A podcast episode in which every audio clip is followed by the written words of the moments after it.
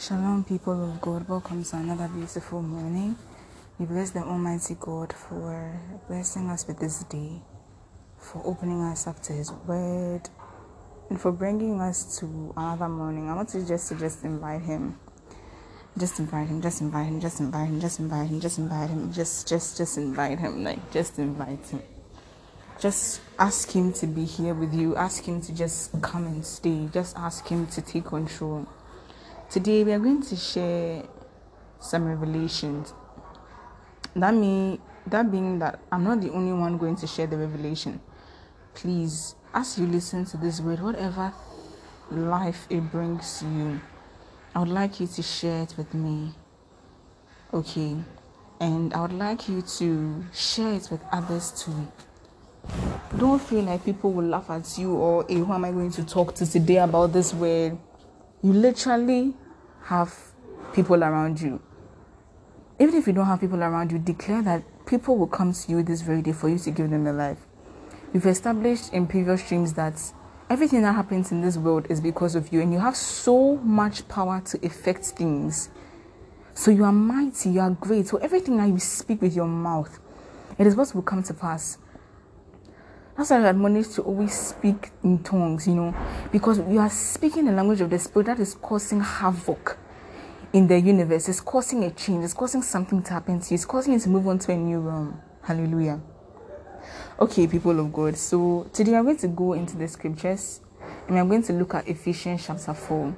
And I want to share some few revelations with you for you to draw from them completely. Don't leave anything undrawn for just draw, just draw every single life from this word. Make sure that you, at the end of this message, you have become the very nature of the word. Psych your mind that, hey, after this word, something is changing within me, and you must see that change spiritually and physically because you are you are in a physical world so the change must happen in the physical world as well not only in the spiritual world there's it's not timing hallelujah Okay, so now let's look into let's let's go into the scriptures. Okay, now before we go into the scriptures, okay, I just want you to make a declaration, make a confession that I am loved by God.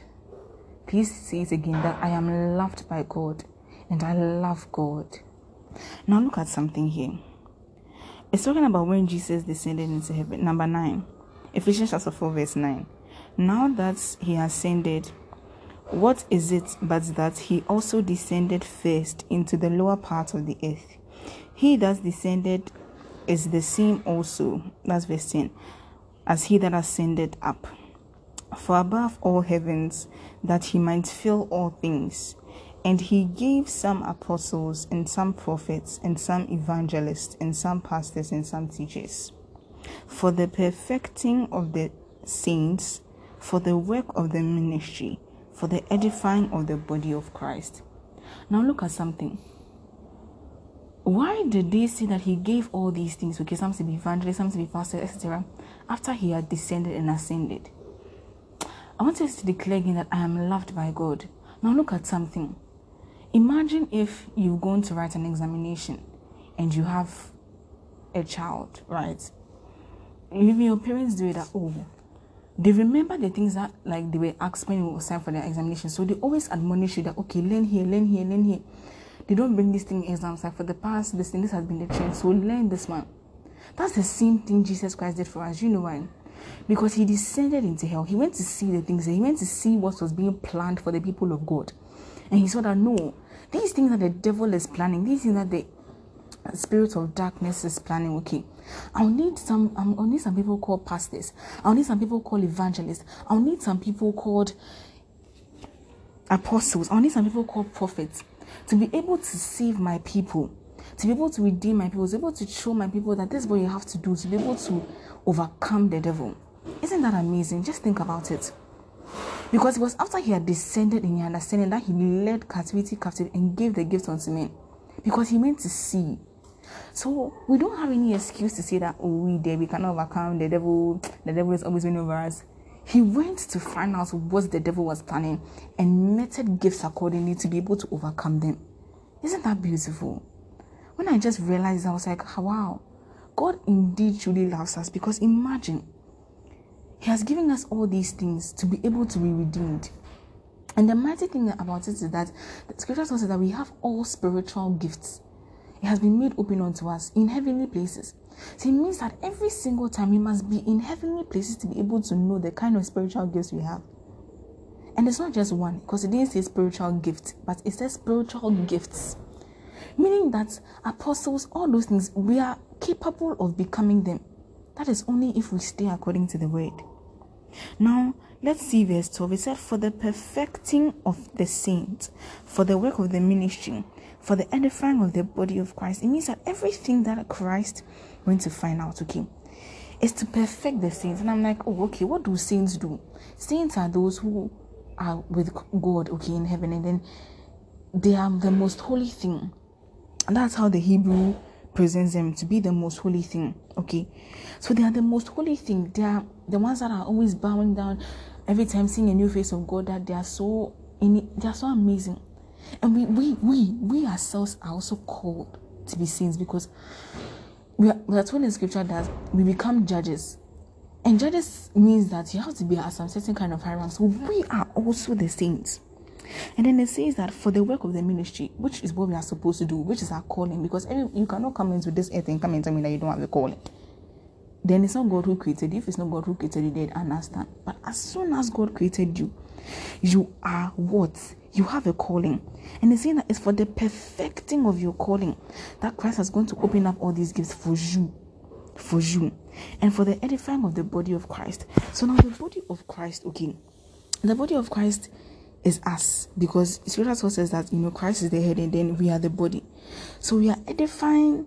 Let's look at the meaning of edifying. Now, effecting means in in Hebrew it says oikodome.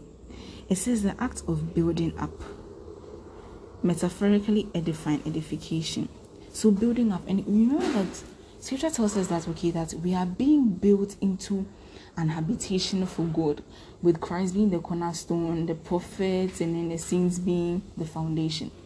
So it means that we have everything. Do you understand? It means that all these things, prophets, evangelists, everything is for us.